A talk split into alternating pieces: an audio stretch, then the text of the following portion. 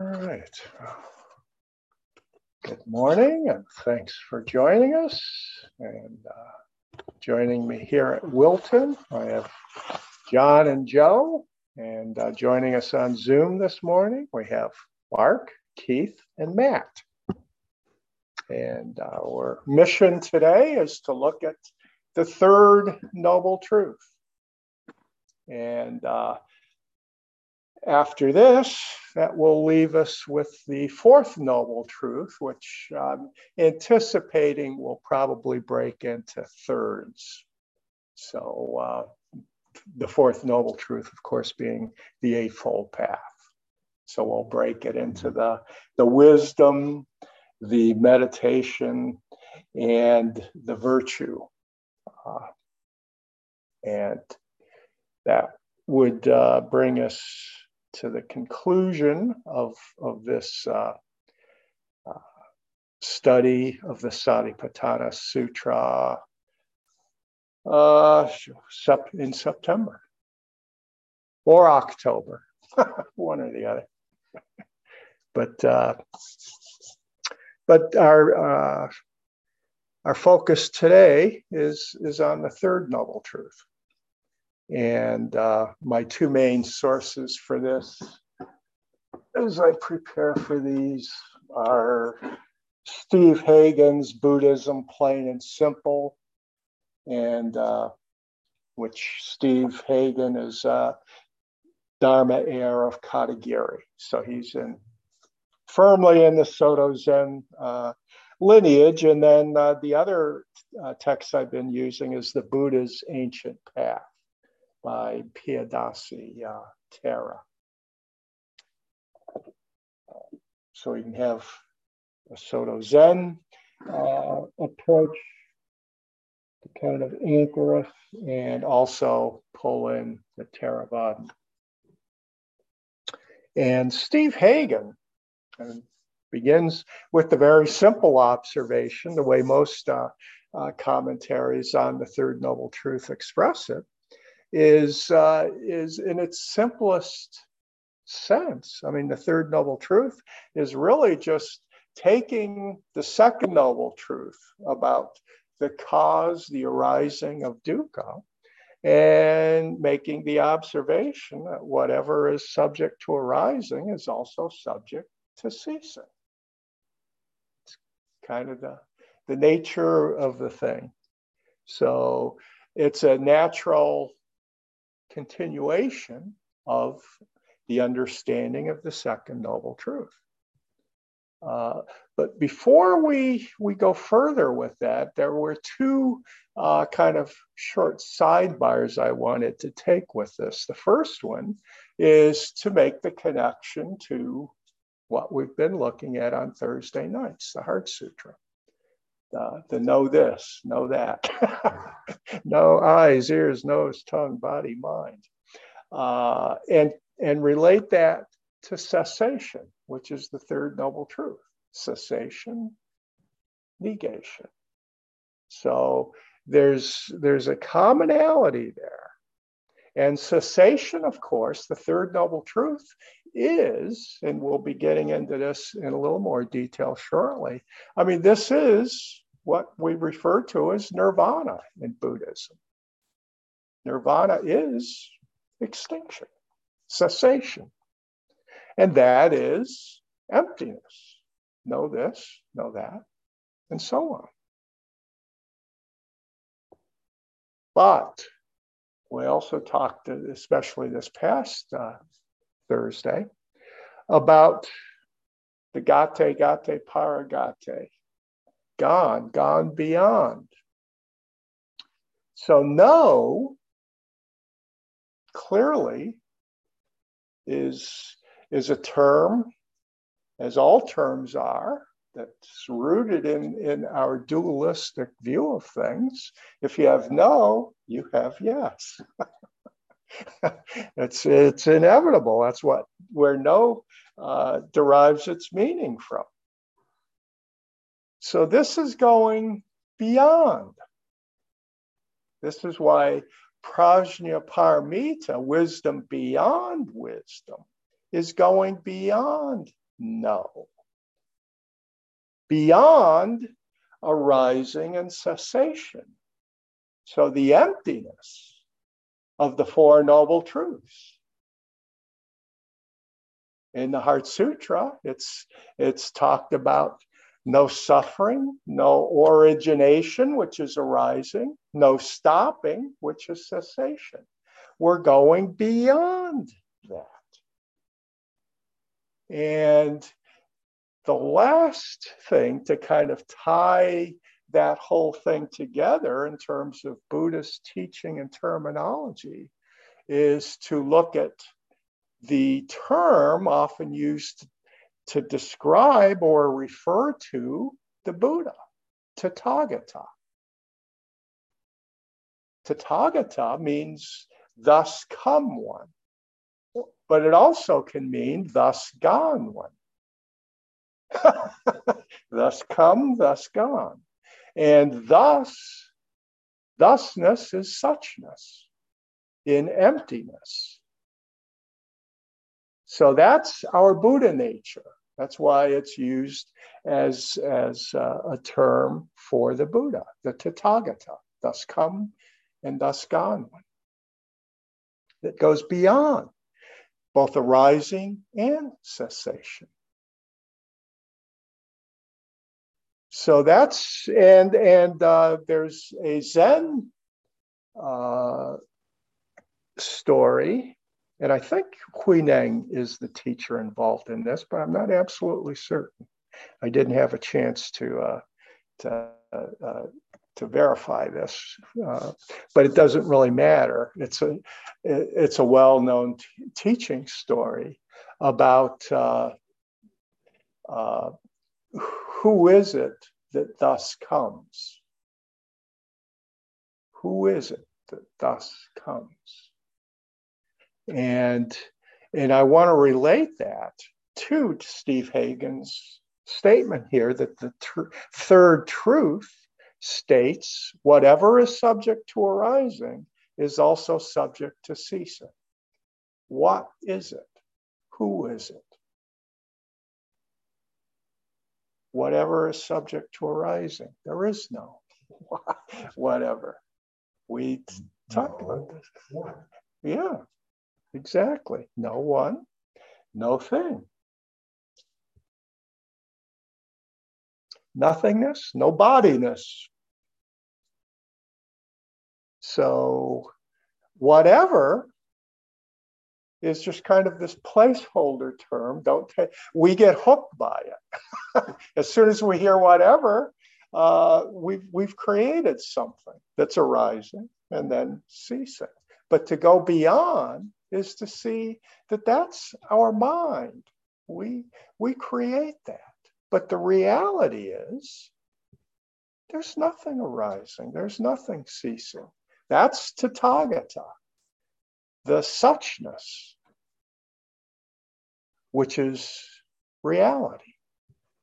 It's suchness, thusness.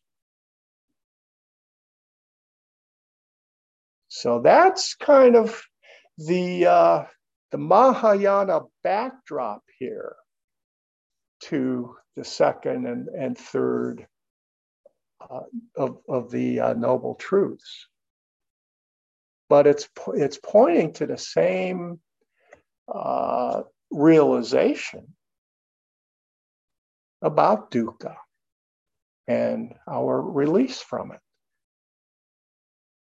So the first bodhisattva vow beings are numberless. I vow to save them, free them, liberate them.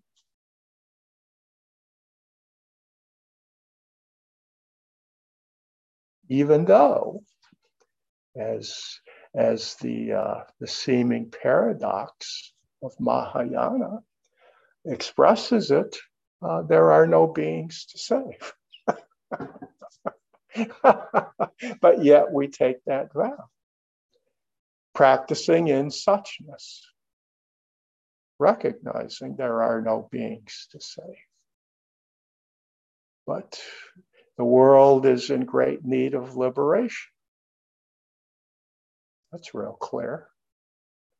Every time we we uh, awaken and go online or open up the, the day's newspaper.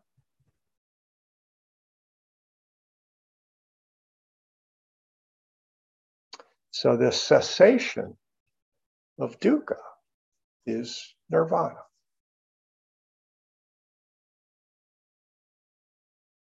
And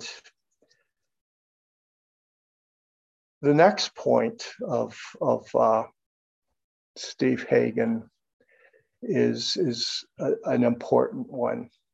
He says the Buddha referred to nirvana as unborn, ungrown, and unconditioned. Unborn. That it isn't arising. It's not part of that duality of arising and, and ceasing. We, we go beyond. And there was a uh, uh, very uh, prominent Zen master in 17th century Japan, uh, Bankei, whose core teaching was simply the teaching of the unborn. And uh, he was very impactful with that. And I didn't bring that book with me to, to, to show you, but there is a, a text uh, out there uh, with the teachings of Bankei.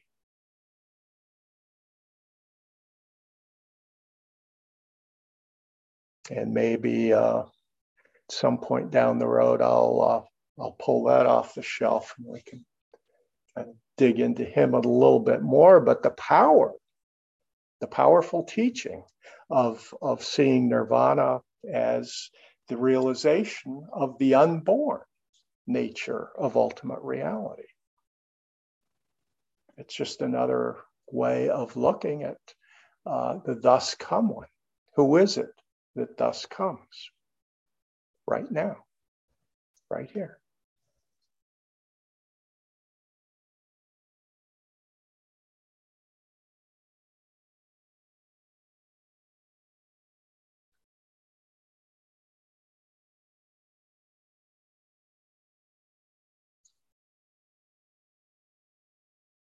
And another way of looking at this, the unborn, the ungrown, and unconditioned, is that uh, if it wasn't for those, that uh, aspect of reality, then there'd be no escape for the born, the grown, and the conditioned. That would be it. But the reality, which encompasses all of it, this is the, the uh, the thing about dualism, which Taoism, uh, I think it's one of the uh, things that Zen was was heavily impacted by Taoism with, is uh, is the fact that that reality is always inclusive of, of, of the entirety, including both sides of all dualities. As soon as we stipulate good, we've also created bad, and so on. Right, wrong, yes, no. Arising, cessation.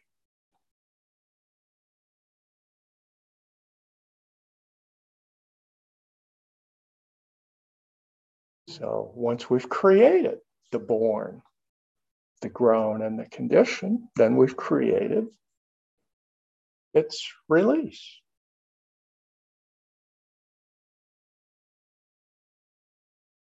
As soon as we've created self, created no self. it's part of part of that vast web of reality. And all dualities have that same feature.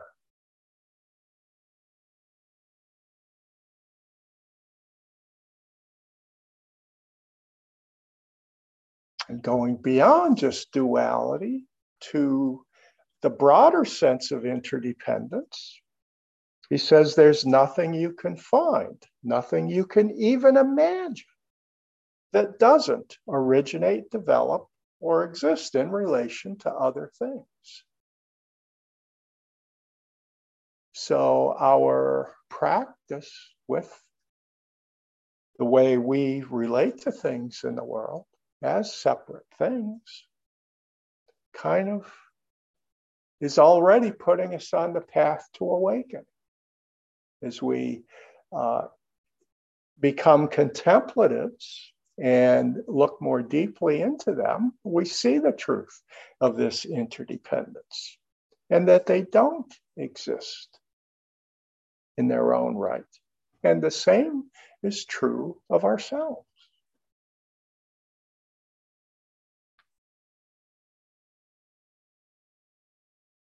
So our delusion is not a hindrance to our awakening. It's kind of key. It's our starting point. And we base our practice upon it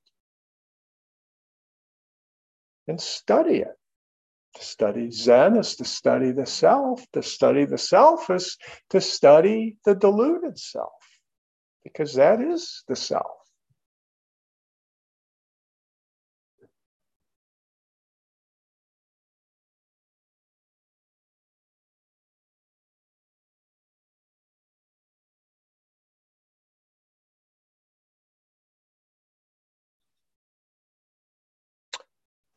And he goes on to say that uh, the contents of our minds are in constant motion, as are the contents of our bodies. This, this impermanence,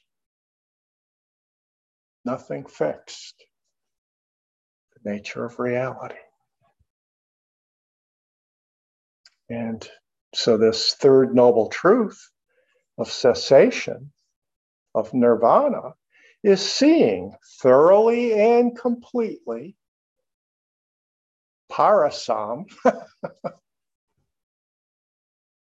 thoroughly and completely seeing that this is so. This constant motion. And this is seeing our situation as it is not a fabrication of it. Or kind of shortcut. It's like our, uh, al- our, our algorithm that we use as a shortcut to function more efficiently in life. We create all these things. And we think they're absolutely real. But we're we're kind of like a Google, each one of us, working from these algorithms that serve a purpose, just like Google's do. They can do wonderful things, but they can also snare us, cause problems when they become misused.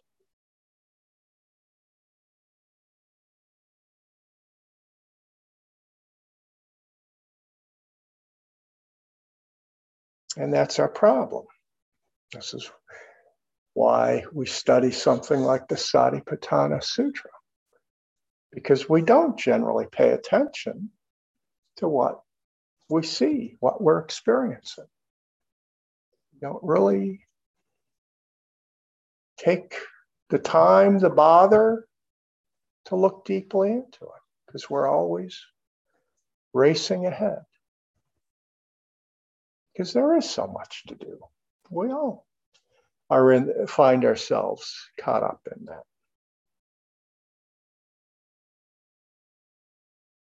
So, this act of stopping, one of the most important things we can do for ourselves and for all beings. So that we can see our situation for what it is and then help others to do likewise.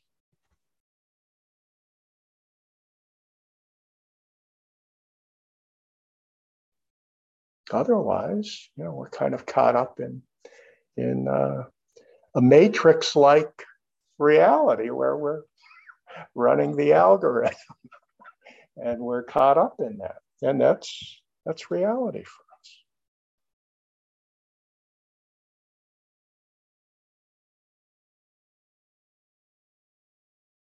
because we think of ourselves as individuals or persons, separate entities persisting through time.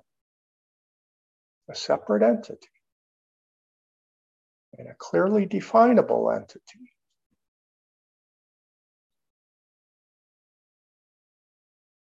Which is what we need in order to have change. What changes? Who is it that thus changes? We need that. But this teaching of suchness, saying, okay, that's fine if it's helpful to us, but don't get trapped by it. There is no such thing because it's constantly changing. So constant that our use of the word change misses it. because there is nothing that's changing. It's the natural state of things. There aren't these existing things that are changing. We fabricate those existing things as algorithms to help us function. So they serve a purpose shouldn't get rid of them, but we need to see them for what they really are.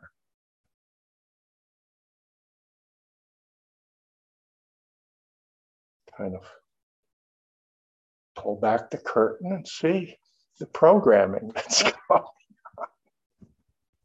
and the purpose it serves to see reality as it is.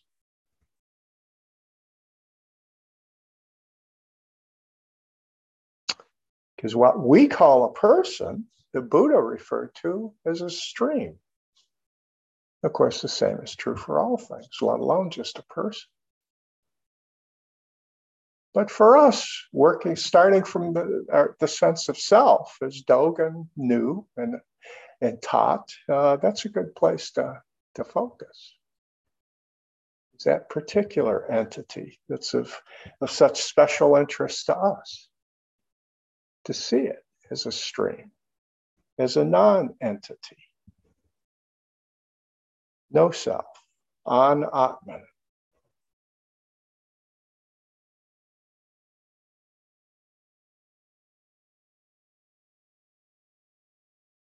So, from this understanding, we can begin to see that you can't find coming into being also known as arising, as an event in actual experience, because there is nothing coming into being.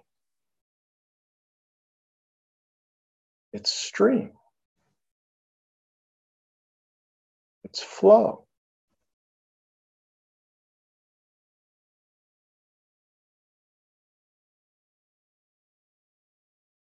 And everything is interdependent.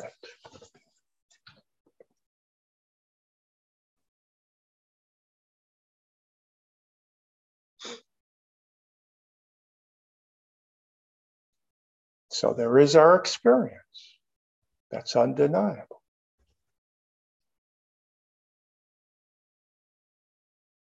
And our experience for us as we study it in this fashion, become intimate with it, we experience it as just suchness appearing at this time, in this moment.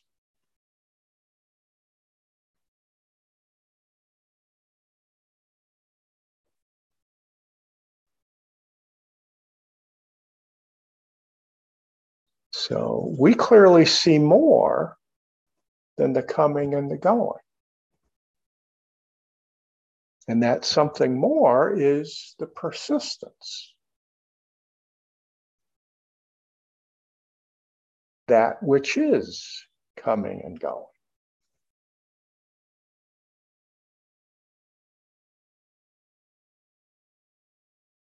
Even though our direct experience is revealing only flux and change. The practice of Zazen leads us to that understanding fairly quickly. Study ourself that intimately, that directly reveals that it's just constant change. And that we don't know when we sit and practice shikantaza what's going to arise.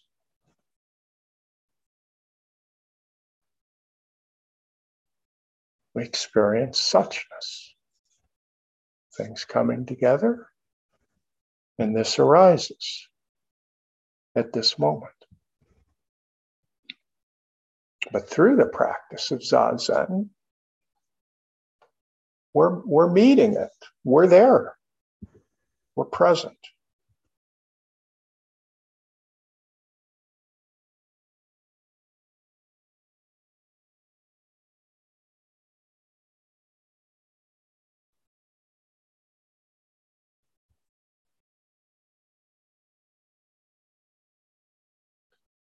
So, this realization that we imagine things coming into existence, enduring for a while, and then passing out of existence.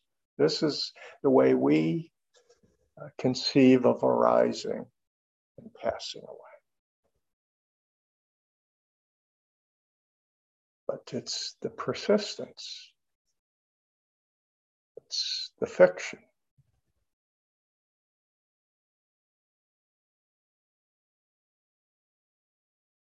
but we need it in order to be able to structure our lives. We need the persistence to guide us. So we create it. But it's just our creation as a skillful means. That's all.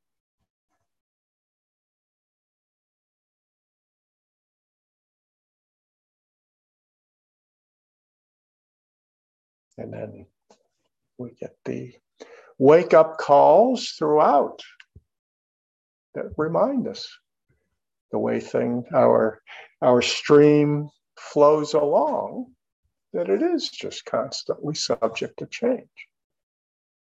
But we're kind of lulled into this sense of persistence because t- to our eyes things generally are, are kind of dependable until they're not. And then all of a sudden, oh, wake up call. And we just can't fathom how could this be?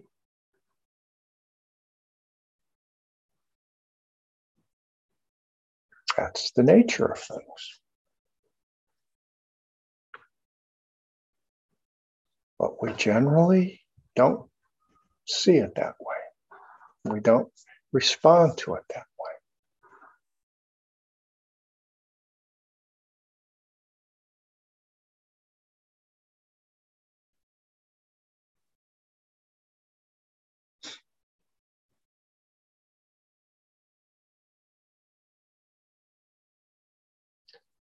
So this uh,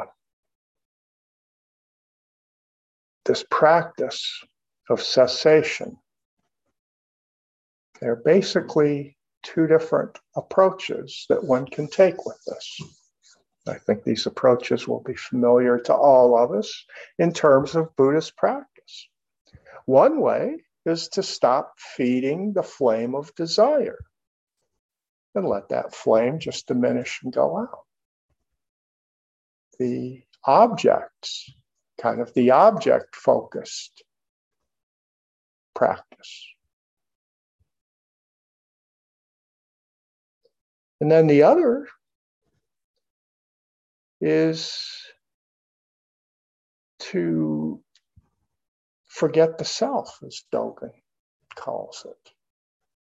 the subjective side, we could call it. So we can pra- practice that way, or we can practice with the object that we're chasing after, attaching to. Remembering that's the, the second noble truth, that's the this source, the root of our dukkha, is our attachment to things, our clinging and grasping. So we can go with that, or we can just go with the self.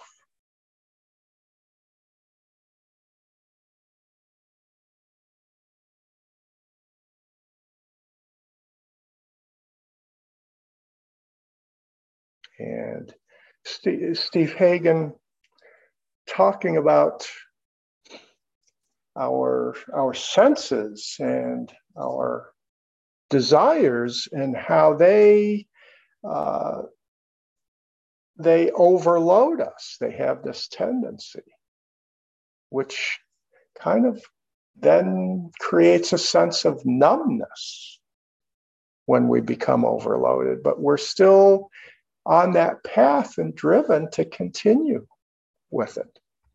And this is what we generally term addiction to whatever it is, but it's being on that path of, of, of uh, uh, being driven by our senses, chasing after objects, fulfilling desires.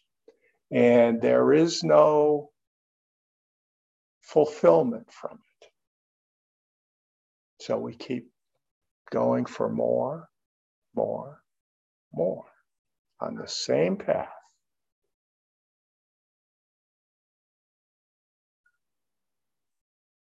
And this is a tendency that it's all too easy to fall into.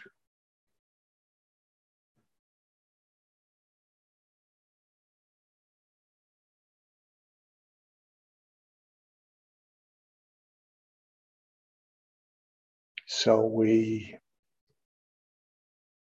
take an approach with our desires, our actions, to, to bring about some particular end that we wish to attain by exerting control. So we can control our destiny. We can make things happen. But these efforts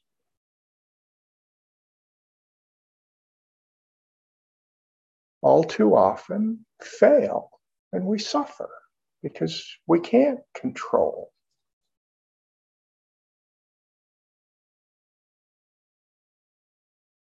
The basic truth of interdependence.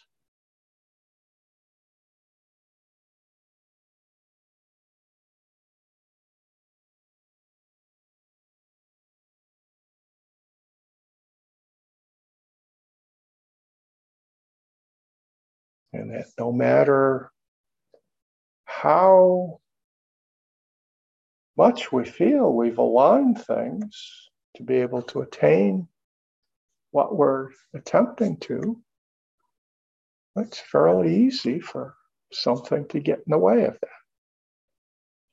And when it does, we suffer because we've set ourselves up to think, well, I'm, I'm in control.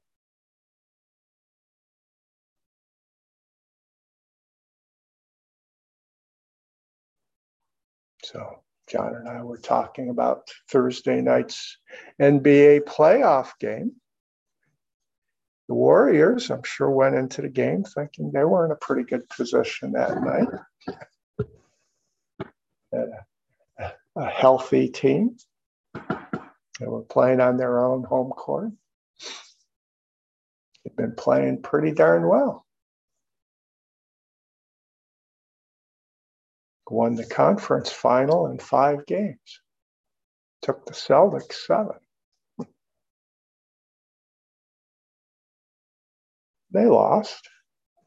They were wondering what the heck happened.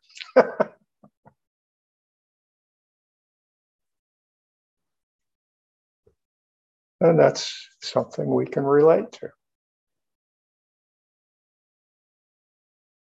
I think we're pretty well positioned. But that interdependence,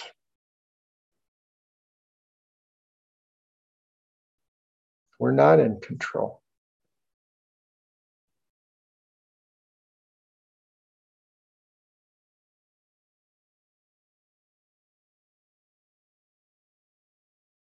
And we talk about liberation in Zen to understand that fact that we're not in control is liberating. But we still practice wholeheartedly. It's just we give up that sense of being in control. So it doesn't mean we become a a society of just total slackers. hey, out of my hands.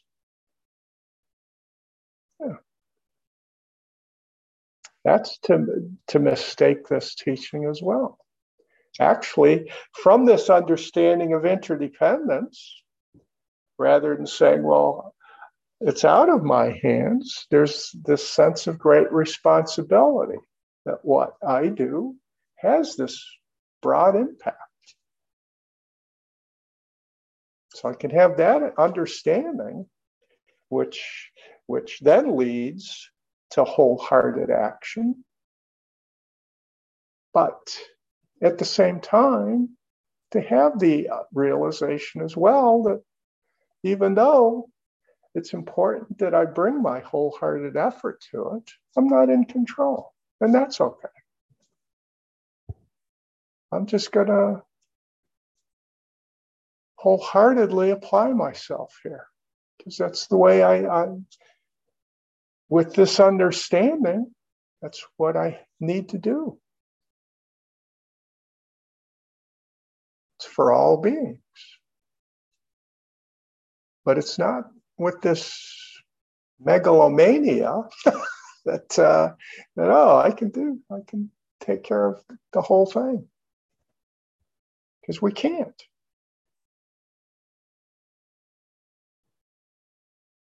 And that's extremely important to understand.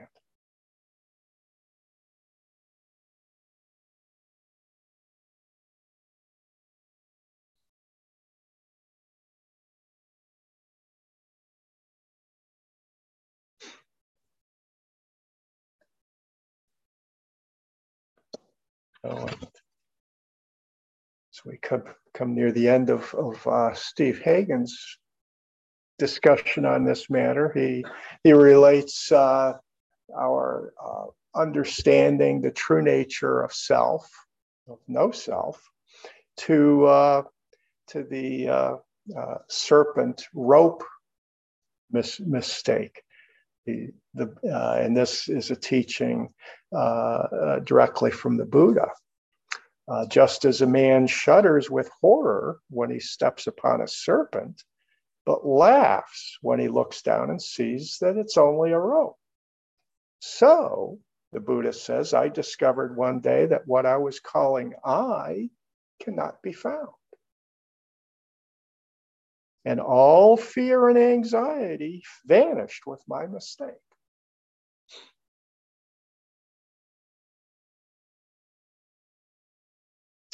That's, that's a powerful summation of this practice and the practice of the Heart Sutra, the second turning of the wheel of Dharma.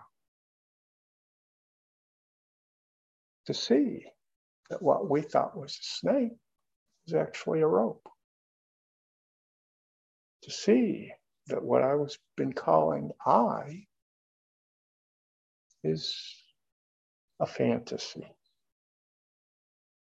It's not real. There's no such thing. It's just a stream.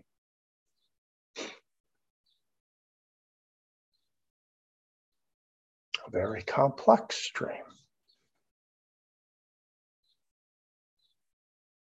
in a very complex environment, intersecting with myriad streams.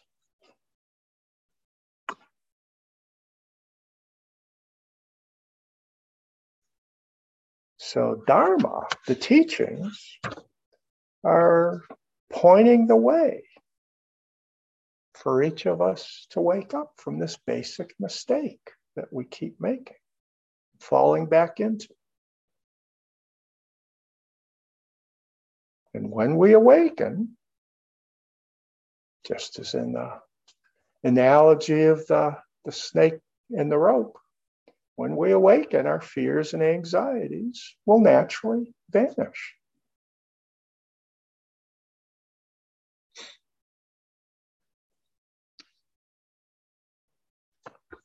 All right, so let's uh, go on then and and uh, uh, take take a little bit of time to look at uh, at Tara's uh, Theravadan view of the third noble truth.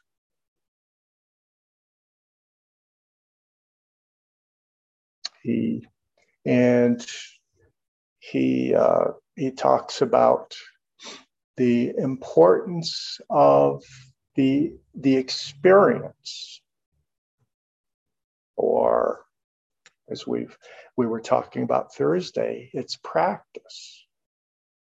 It's actual doing. And the, through the doing, we have the experience, a direct experience. And he relates it to something uh, uh, like the taste of sugar, which cannot be made known to one who has no previous experience of it. It's not going to be very helpful to advise such a person to read a book on the chemistry of sugar. Far better to give them lump of sugar say, here, experience it. And then no more theorizing about it is needed. This is Dharma. Ultimately ineffable, incommunicable, just like the taste of sugar. Or any of the experiences that we have in such a direct fashion. Our explanations are just moving us further away from the reality. And that's an important understanding to have and to become clear about.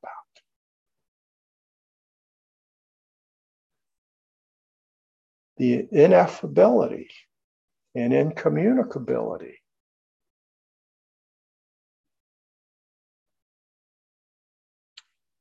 So, the role of no in the Heart Sutra is addressing that. when, when it tells us no eyes, ears, nose, tongue. But that's just theorizing and designating entities. But what's really arising right here and now? That's where reality is going to be found. We can theorize about it. And that's okay. But don't mistake that for the truth.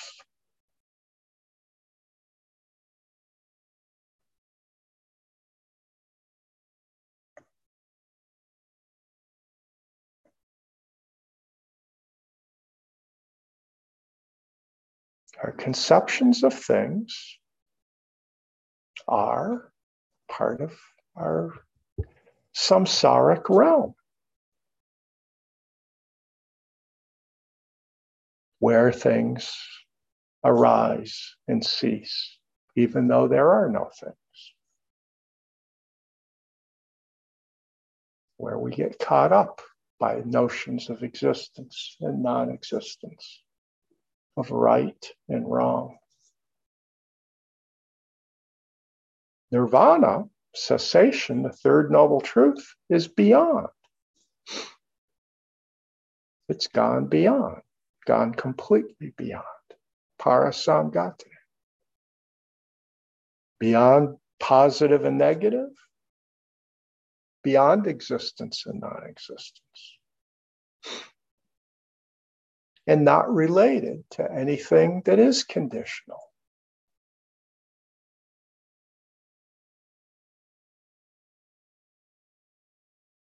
And that, of course, harkens back to the Fox koan. Is the awakened person subject to causality, to karma? As an awakened person, no.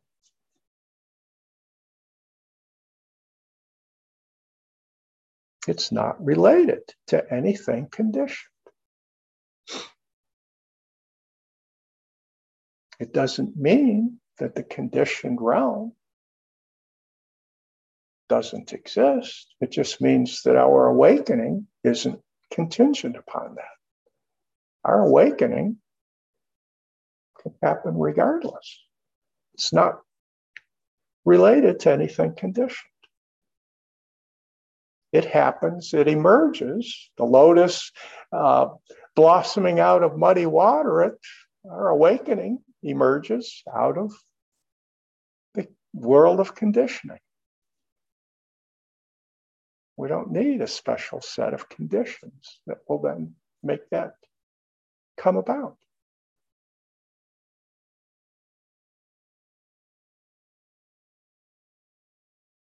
So it's in this sense that we're going beyond.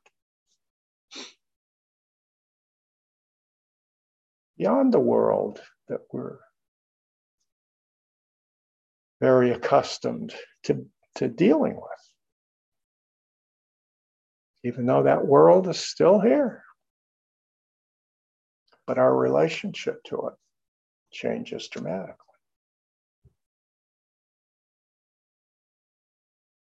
We become liberated from it while still being able to function in it. That that can happen. that being liberated from it doesn't mean we just uh, go off into seclusion.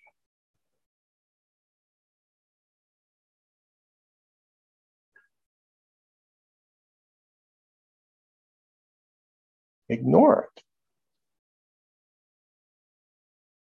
Not necessary.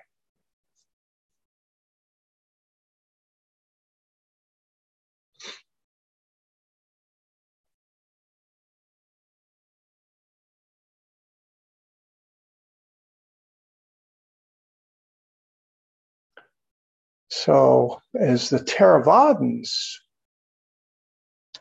view our existence, firmly rooted in the three poisons of greed, hatred, delusion. It's these three poisons that turn the wheel of life and death and bring about repeated existence, the things arising and ceasing and causing our dukkha because we keep chasing after, clinging, grasping, and it just keeps turning and turning. And the, the motor at the heart of that wheel is greed, hatred, delusion. So without abandoning these, Tara says, one is not free from birth and death.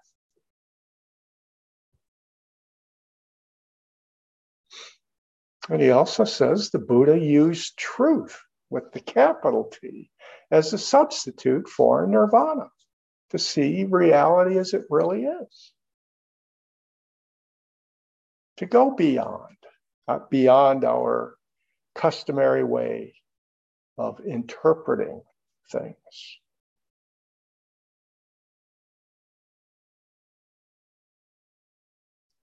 In the Buddha's words from, from the sutras.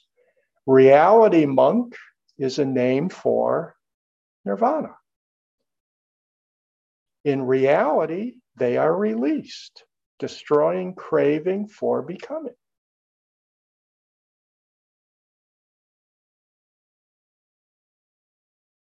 So that which is false in this dichotomy is that which is unreality,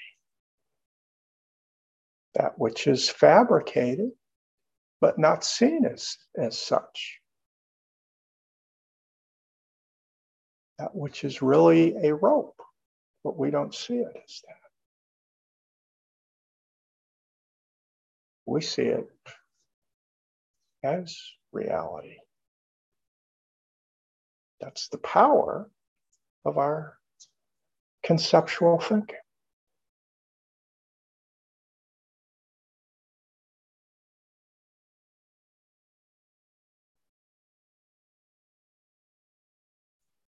So now we have this third noble truth is nirvana, which is reality.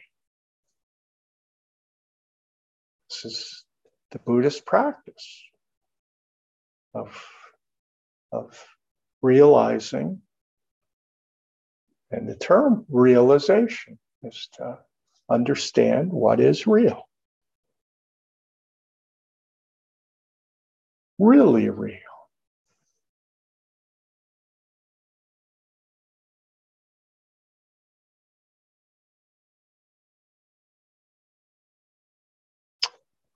And of course, in this absence of a sense of self, water who attains this nirvana? It's kind of a baffling question. so we keep coming back. We, we, we have to, as we describe it, we have to use our words that are built upon our ways of, of uh, understanding, of fabricating things.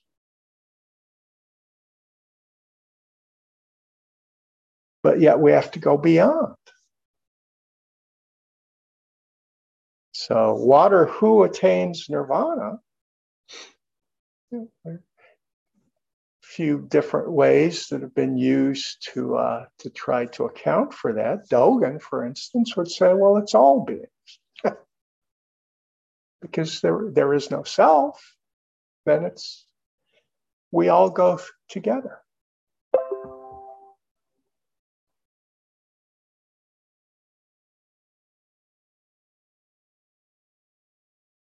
And that's what his teaching in that regard is trying to do for us.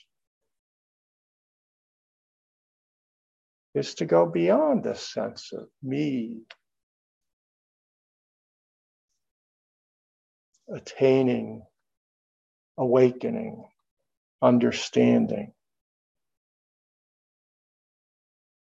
Because and we're not. We haven't. So we have to go beyond self.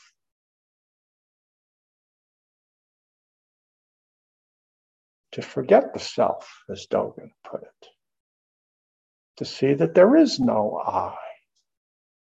To be awakened.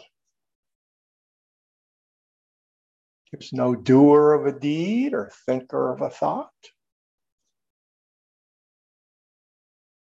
no person doing shikantaza. There's just shikantaza.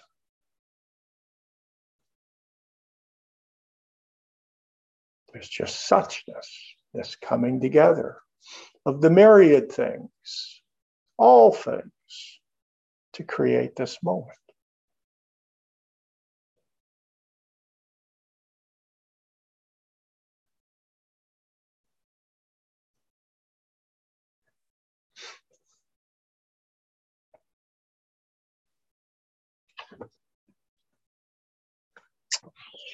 And that's uh, pretty much what I think I wanted to, to get across here this morning. So I'm going to bow out and plug in the speaker.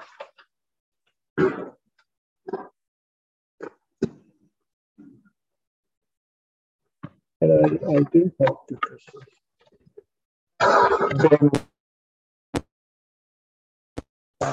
to what we looked at Thursday with uh, the mantra, the Heart Sutra, Gate Gate, going beyond. That is the third noble truth. To see the emptiness of the third noble truth is to, to actually realize the third noble truth.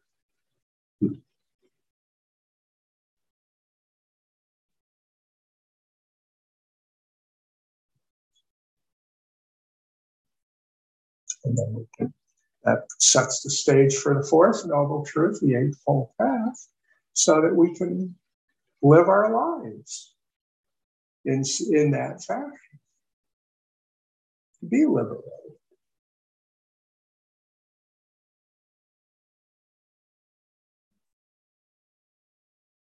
Now that you have such an understanding, how will you go forward?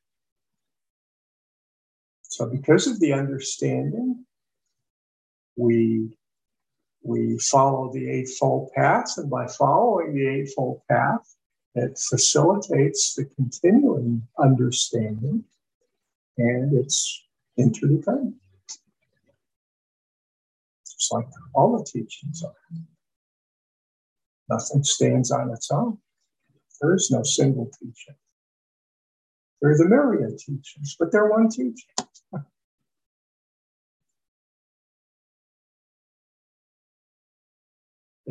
Have to manifest as all these individual teachings. It's the richness of our existence.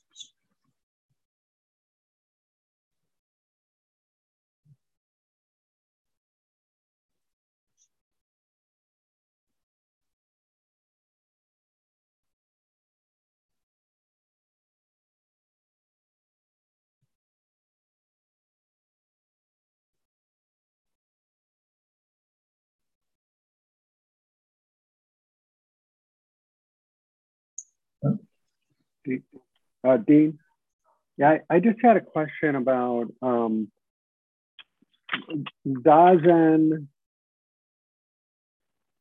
So, so if thoughts are arising, um, I, you know, I understand we we we just we let them arise and um, you know, focus on our breathing and they'll pass and new thoughts will arise. I don't know. I I was on let's let's be with that thought and let's look at what is a, what is the thought? What is a thought? Look, just do a, a you know, this is all about stopping because we want to keep uh, rushing ahead and thoughts, that's how they operate. But to really look at whatever the thought is, rather than to have it connecting, just stay with that thought and, and look at it. And what is what is a thought? What is it? A mental formation or a... that's hmm. another thought. I mean, really, really just be with that thought and look at it as, as what it is.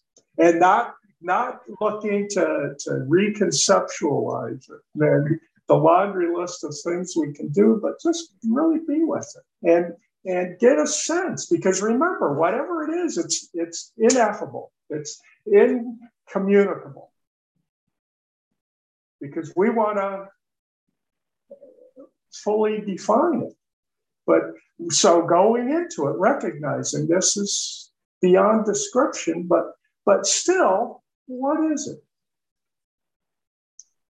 What's going on here? That's to, to really pra- practice uh, shikantaza and to be present with what's arising, which are thoughts, that's really kind of important to be able to do and to see, to be present then with their tendency to connect from one thought to another to another, to be present with them. and to really pay close attention. And uh, uh, as part of that paying attention is to then see our tendency to start uh, associating it with this, that, and the other thing. And that, that's really important for us to do because we see how our mind works then.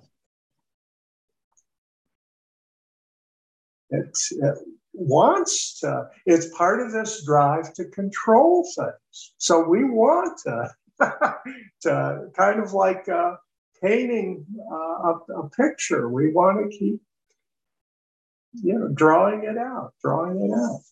But just to be with the thought. And what is the thought? Be with a single thought. If there is such a thing, of course, we have to recognize there is there's no thing, so there is no thought. So in that sense, you know, Epstein's thoughts without a thinker. Well, there are no thoughts. and he would he would say absolutely there are none. it's just our way of trying to find something we can pin down. But the thoughts are literally, it's like the Diamond Sutra describes them as these bubbles that immediately pop. Is that why I could never tell you what I was thinking about during Zazen? Because they're just so like, yeah, you know, uh, if uh, what the word is, but you know, they just come and go and maybe I misunderstood. Um, I was listening to an, another Zen center um, a couple weeks ago on YouTube, and uh, the teacher, the Dharma teacher, mentioned something about um, if you're if you're if your mind is full of chatter and thoughts during during your sitting, you're really you're not practicing true zazen. Mm-hmm. And so I I I cl- I clinged on or cling clang cling, I clinged onto that thought of what he of what he said. And I, I'm oh my God, I'm not practicing true zazen because I often have a lot of these thoughts popping up in my head. I, but maybe he was trying to explain it the what like what you just described makes sense to me. I'm like, okay, I think they're thoughts, but they're really just not substantial, like right. Well, the like, act bub- like bubbles. Yeah, the act of thinking is when we just let our thoughts kind of turn them, we turn them loose and they do their thing. That's the chatter. That means that the thoughts are just working, working away in their accustomed fashion. But when we can bring our focus to the thought and look at it just as the thought and see its emptiness, that it, there, there isn't a thought. To the extent we can do this, actually the activity starts to diminish.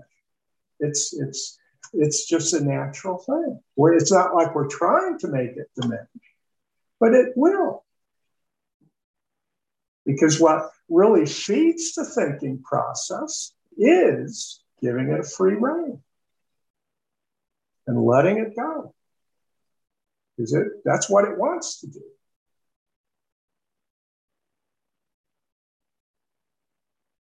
So it's kind of like the middle path. Uh, we we can't just tie it.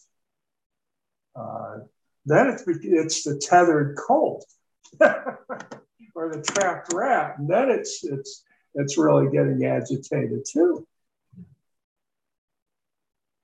So, as Suzuki put it, Zen mind, beginner's mind, it's just watching. We're not tying it down, but we're watching. And this deep watching of, of just sitting And we're not trying to do anything. So we're not trying to, to, to still our mind. But we're just closely watching. That's all shikantaza is. Is, is to be aware. Complete awareness. And then that, that's that's sufficient. And then we awaken because we generally don't pay attention.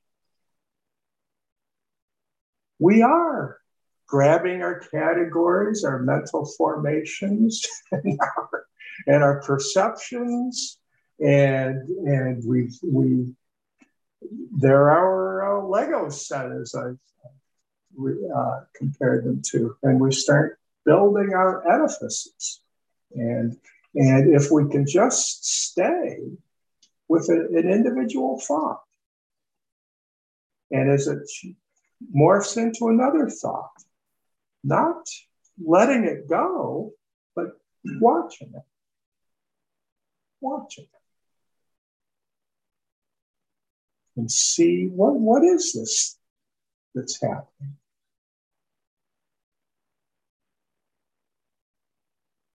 And part of that entails seeing its ineffability. But yeah, I can use terms like it's a, a perception arising, but that, you know, there's something, it's like the, the sugar cube. That's what, what I'm suggesting is to be with our thoughts like uh, dropping the sugar cube on your tongue. What is this? What does this thought taste like? Yeah, it's often like cayenne pepper. Yeah, there you go.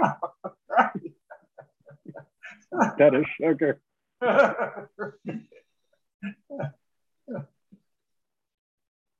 so that's when we really start to study the self. And actually, in that, the depth of that study, that's where the self drops off.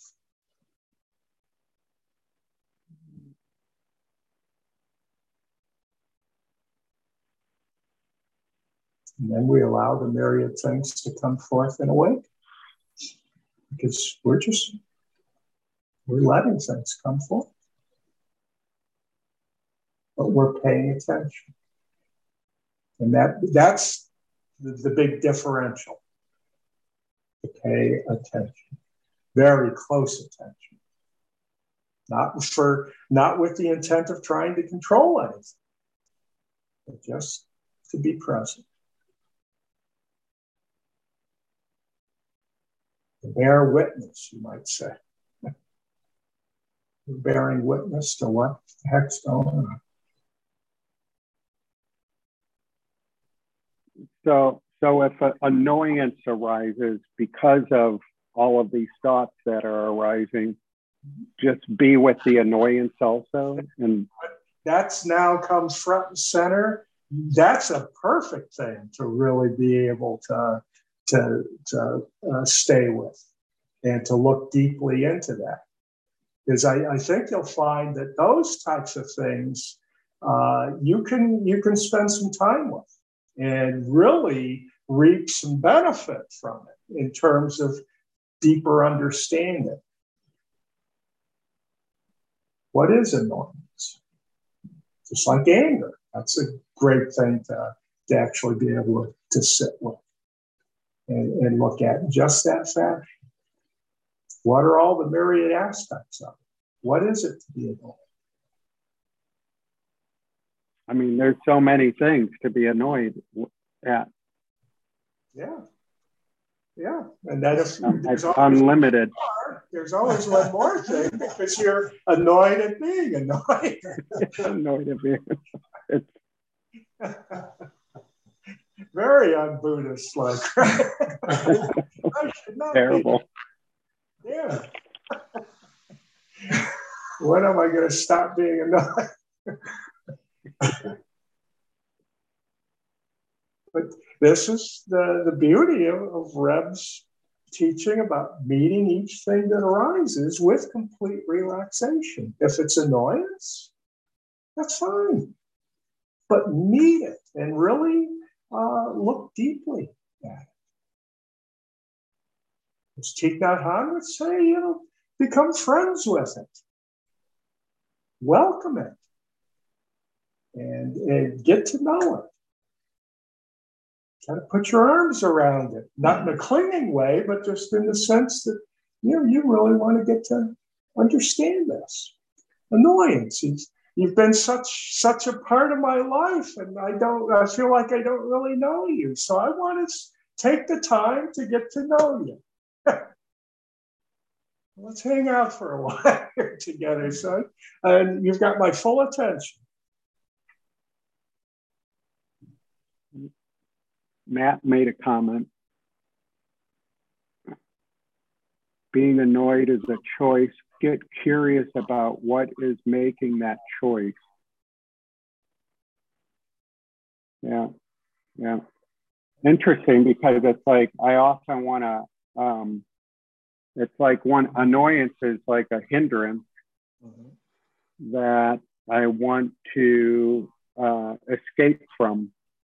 You know, it's like the natural tendency. Oh, I don't want to be annoyed.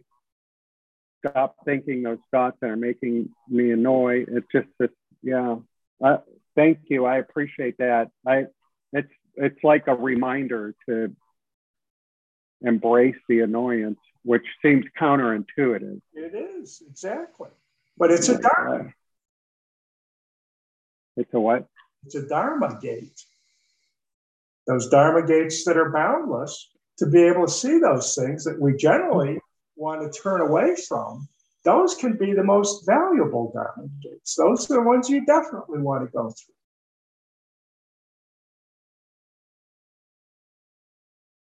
And that's how they they begin to their power over us begins to diminish.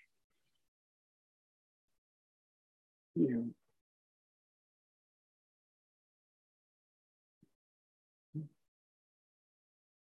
It's kind of like uh, uh, people that maybe we uh, we find annoying, but if we actually were in a situation where we spend time and we're really attentive with them, the annoyance would diminish, maybe completely disappear. Very often, it's exactly what happens. So the same thing with what all this turmoil that's going on in our mind. Take that time to spend with it. Yeah, so so the clutter in the mind becomes a problem because there's so much going on. That's where the attentiveness allows us to kind of focus. Takes one piece to that uh, clutter which is why if annoyance arises, that's perfect. It's like it's stepping up and saying, you know, uh, pay attention to me and do it. Yeah, really focus on that. But, but in that sense of wanting to really get to know what is it? And resist the temptation for the easy generalizations and ways of conceptualizing it, but really get Get to know it intimately, closely. What are you really? Because when we do that with anything, it's going to lead us to the realization of its emptiness. And then it'll ultimately drift off, and the next thing comes forth. So we get up sitting after sitting after sitting, and we start to understand what I've been talking about. You know, the sense of, of turning things into entities when it's just stream. And that's our, our practice of Zazen is to see this constant flow, to realize, to really get that. That's that's powerful. That's liberating. And then the annoyance of annoyance at least starts to drop off. It's just part of the flow. It's okay.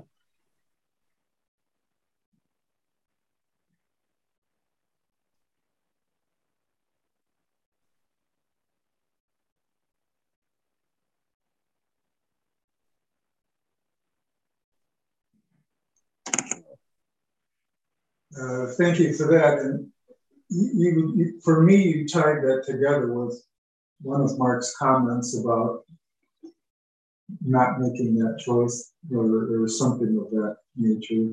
Mm-hmm. That uh, being annoyed was a choice. Yeah.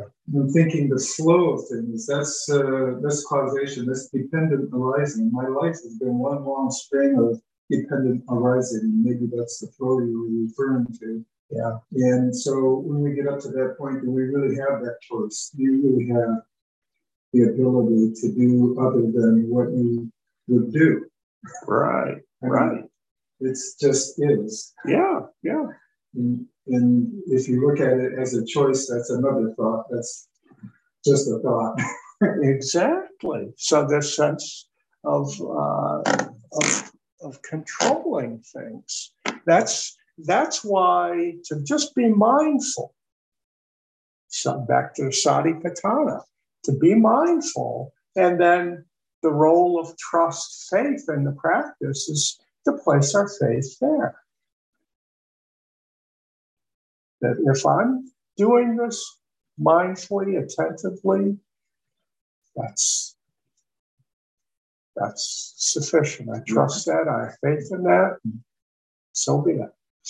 Uh, yeah, and that's to be liberated. Otherwise, you know, if we we carry around uh, just picking and choosing and and uh, and and the navigating is you know now our rational mind is is supposedly in control and there's not much liberation there at all.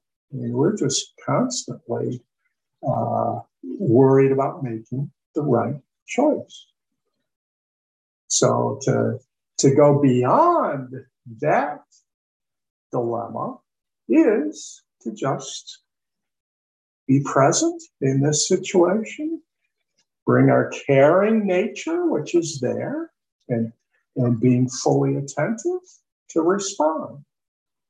And that's that's enough. Is it always going to be uh, just the perfect Hollywood type outcome? No.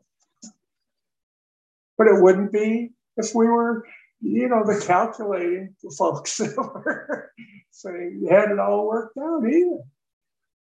Yeah. If that was the solution, then we should turn it all over to the computers because they can do that way better than we can.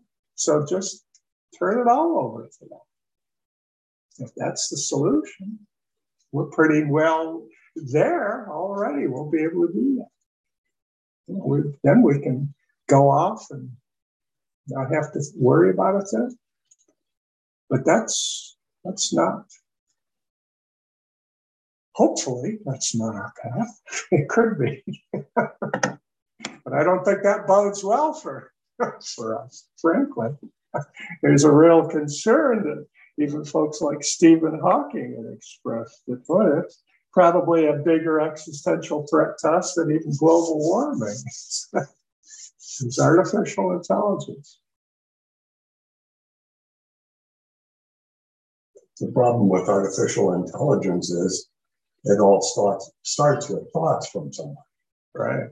Right. Yeah. Yeah. Until then, the, the machines can begin to take that on for themselves. right. Exactly. Hmm. Hmm. And they don't much care what we're thinking about anymore that lowly species that would be like us, uh, thinking about what chimpanzees are thinking. That same relationship with just we become the chimps.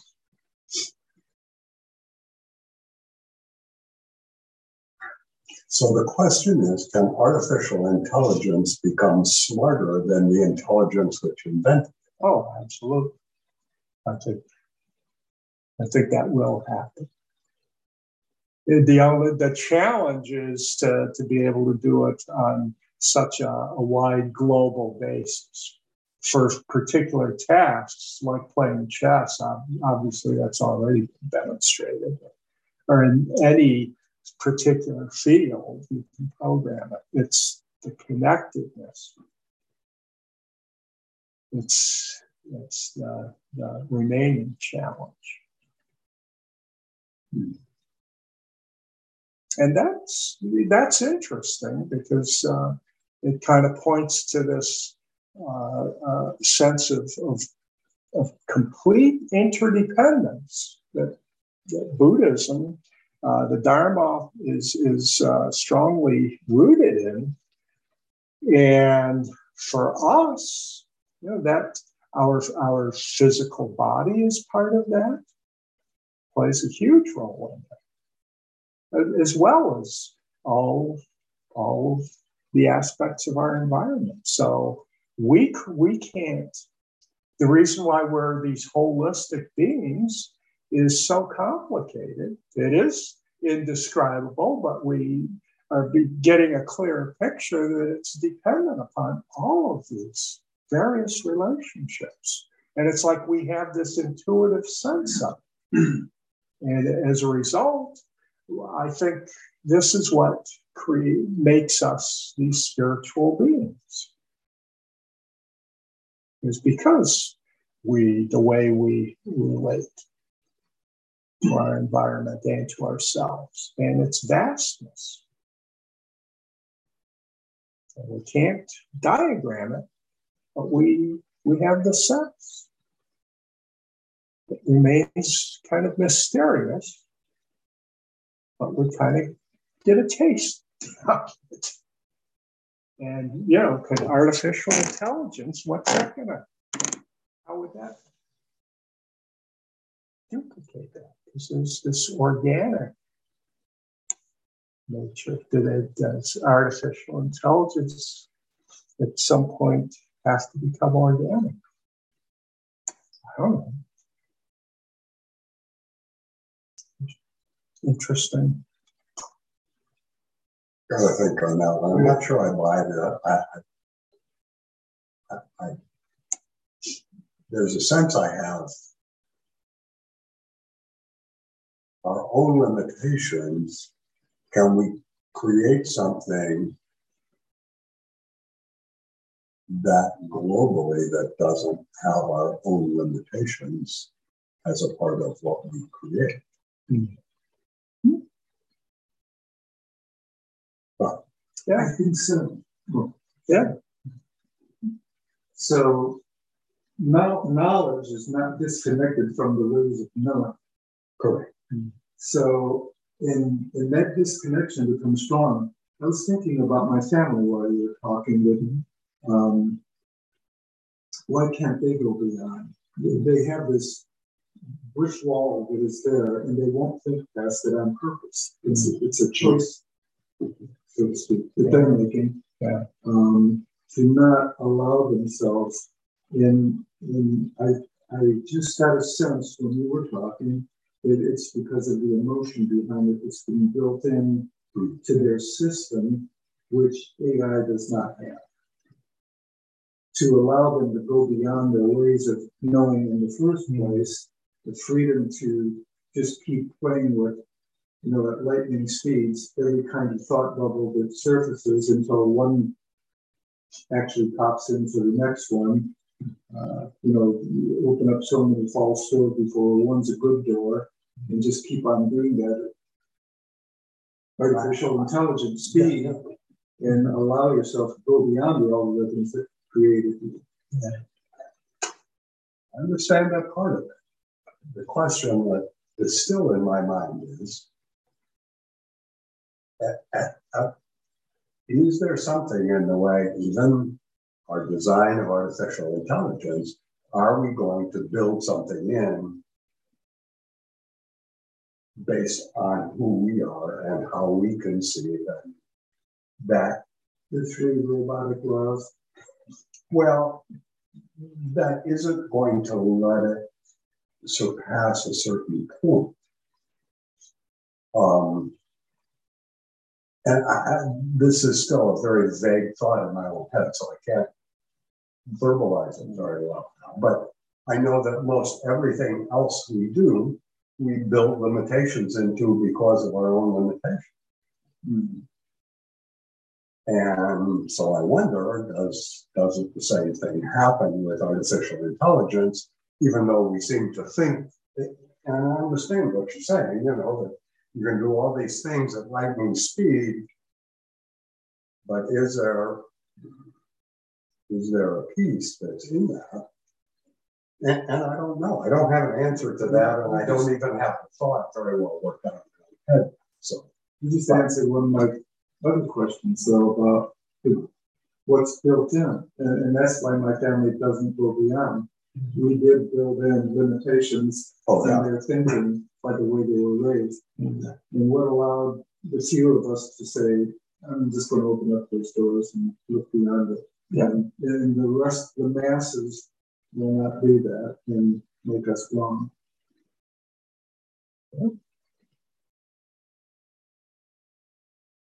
I, I, I apologize for giving us the. No, No, no. that's okay. I think- we were down that siding a long way.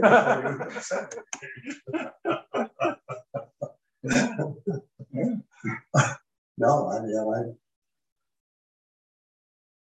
I mean, part of what we're trying to figure out is how we think. Right?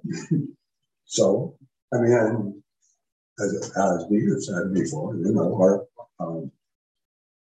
I'm sorry, I'm pulling it from someone else, but if we want to know how we learn and how we think, study artificial intelligence. And that was from, um, John Medina, uh, he- he's a, uh, a developmental neuroscientist Mhm. that I used to listen to until he got so busy that, you know, I don't he quit doing, uh, quit giving the talks that he was giving.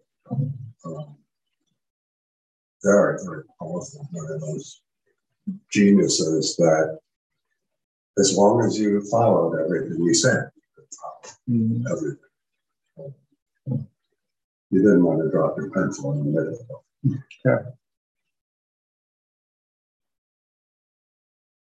So the, the, the fourth noble truth sort of has to come first in some ways to do the, take the right view and do the right thinking and so we can start getting our arms around the first section. Yeah. I mean, you could uh, make a case for starting with any of them. Because they're all, they really are all interdependent. Which is what you said in the beginning. Yeah, yeah. But to take any one on its own, it just won't hold up. And that's true for each of the, uh, this also kind of uh, helps set the stage for studying the Eightfold Path. So each part of the Eightfold Path is interdependent with the other seven. Which is especially topical when it comes to mindfulness, which has kind of been pulled out of, of that fourth, fourth noble truth, and it's been made its own path and and uh, and marketed pretty effectively as such. But it's not Satipatthana practice then, because it's it's been removed from the other seven parts of the path, and it has to be in relationship to those as as the fourth noble truth. Otherwise, you're just uh, um, completely. Uh, it's something different. It's a different practice because you could practice mindfully uh, things that would uh, hardly be in accord with uh, with right action, right thought, right right intention. You could be off off uh, the range for all all the other aspects of the path, but practicing mindfully and be very good at what what you're doing. It could help you. You great assassin. There you go. so it, it works for all the collections of, of uh, practices and dharmas in Buddhism. And then you can't just lift them out and say, well, that's that's the one I want. I mean, they're all interconnected. And if they lose that aspect, then you've kind of changed it. So, yeah, as soon as you you uh, look at the truth of suffering, the first noble truth, then everything else is part of it. So it's really just it's another way of saying there's just one truth. it's all one, but we can come at it from so many different directions. But are we really interested in the truth? Or are we, do we have a different interest? Like, like getting as much money out of this as we can, or whatever that interest might be. That, that uh, has a huge bearing on, uh, on what direction that goes in. So, as Dharma practitioners, we are uh, cognizant of the three poisons, and part of our practice is working with that rather than having that be our driving force.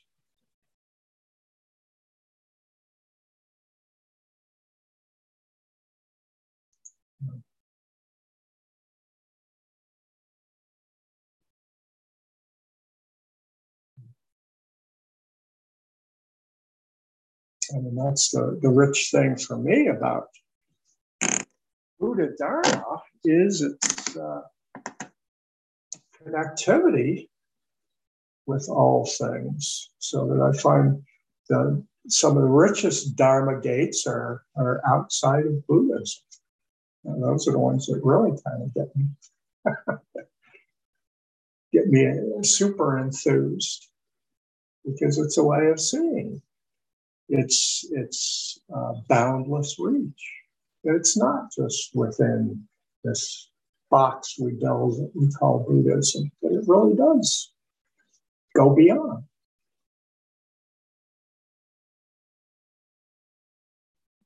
If it didn't, there'd be no real reason for doing it unless I, I create that box in my own fashion uh, just because I like that. I like to hang out there.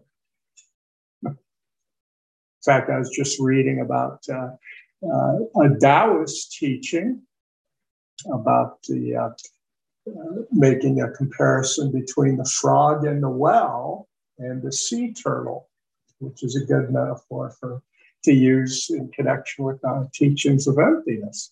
You know, the frog in the well, of course, has got this, this confined view and world, and the sea turtle is out in the vast ocean of, of emptiness and very different ways of seeing things.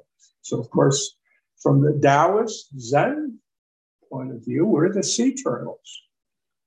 And other uh, views are, are, those that are in, in the well, that have those very narrow borders.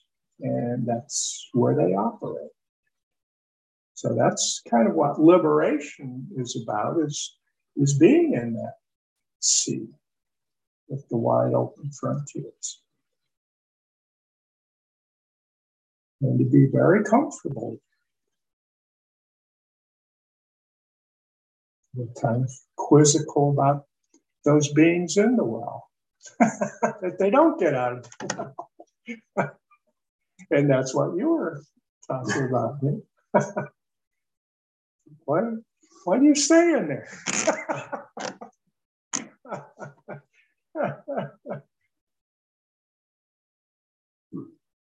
Such a big ocean out here. yeah. Yeah, but it's all right here in the well. right, exactly. exactly. Just got a larger screen TV. it's big enough for me now.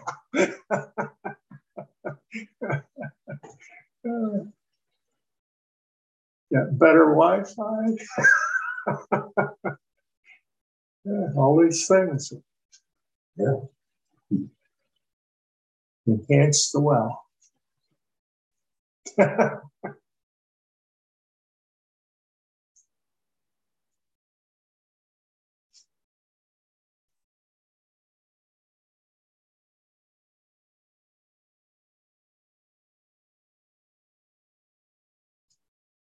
All right, well, go ahead.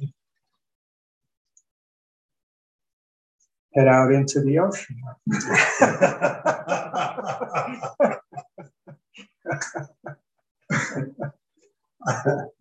May our Intention equally penetrate every being and place with the true merit of Buddha's way. Beings are numberless, I vow to save them. Delusions are inexhaustible, I vow to end them. Dharma gates are boundless, I vow to enter them. Buddha's way is unsurpassable, I vow to become it.